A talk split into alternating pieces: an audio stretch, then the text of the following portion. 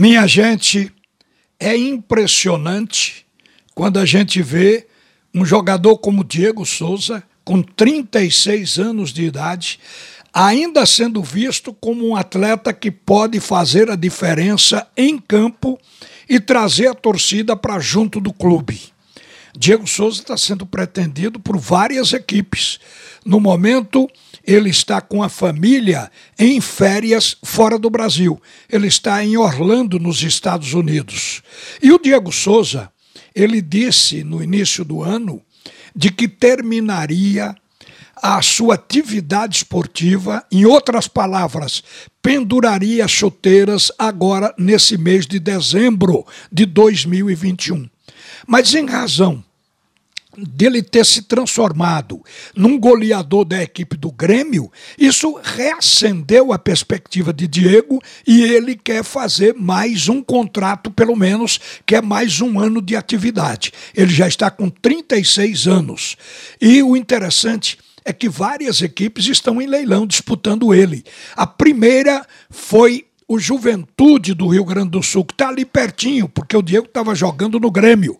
Só que a direção do Juventude procurou o Grêmio para saber quanto ele ganhava e ficou inibida até. O Juventude ficou inibido de apresentar proposta, porque era muito dinheiro que tinha que colocar para ter Diego Souza. O Juventude já desistiu. Mas o Vasco e o esporte estão na concorrência. Eu acredito que mais para o Vasco da Gama. Porque o que a gente sabe é que hoje pela manhã o Vasco está apresentando um projeto e esse projeto é para ter o Diego Souza com apoio de empresários e da torcida.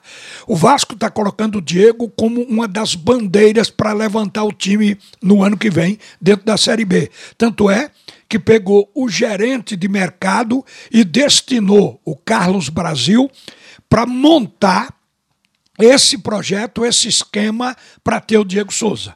Agora a conversa do Vasco é com o staff de Diego e a qualquer momento pode sair uma posição. Só que o esporte também está conversando com Diego ou com seu staff.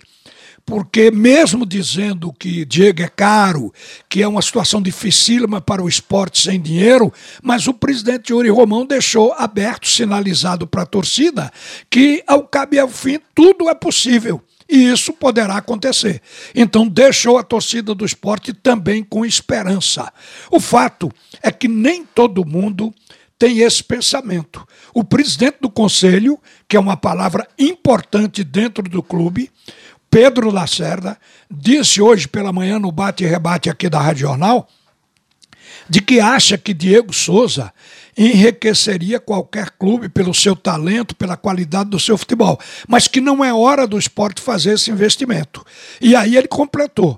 O esporte tem que montar um grupo, um plantel, para dali tirar um time para competir. Não é com um jogador só que vai resolver a questão da Série B. Segundo, o esporte está com a Ilha do Retiro, com seu estádio inviabilizado, porque tem normas para que haja transmissão, VAR, na Série B. E o estádio, no momento, não atende às exigências da CBF.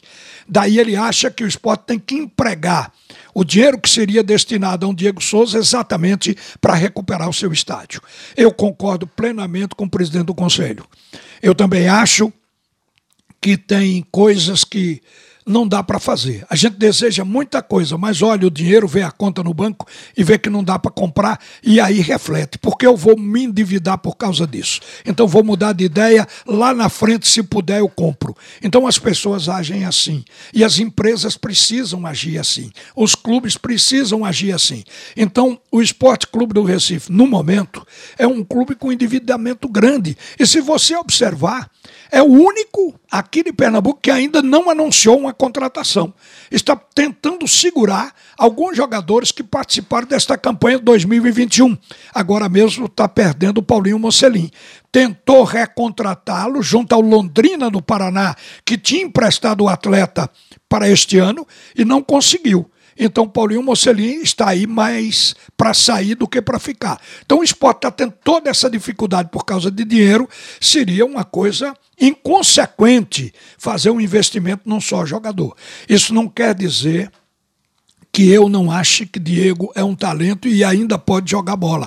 Eu estou aqui não falando das qualidades do jogador que eu aprecio. Acho o Diego Souza um craque. Eu estou falando das condições financeiras do esporte e até concordando com o presidente do conselho quando ele abre os olhos do poder executivo do clube para esta carência que o esporte tem no momento. Agora, é esperar. Uma boa tarde, minha gente. A seguir, o primeiro tempo do assunto é futebol com Alexandre Costa.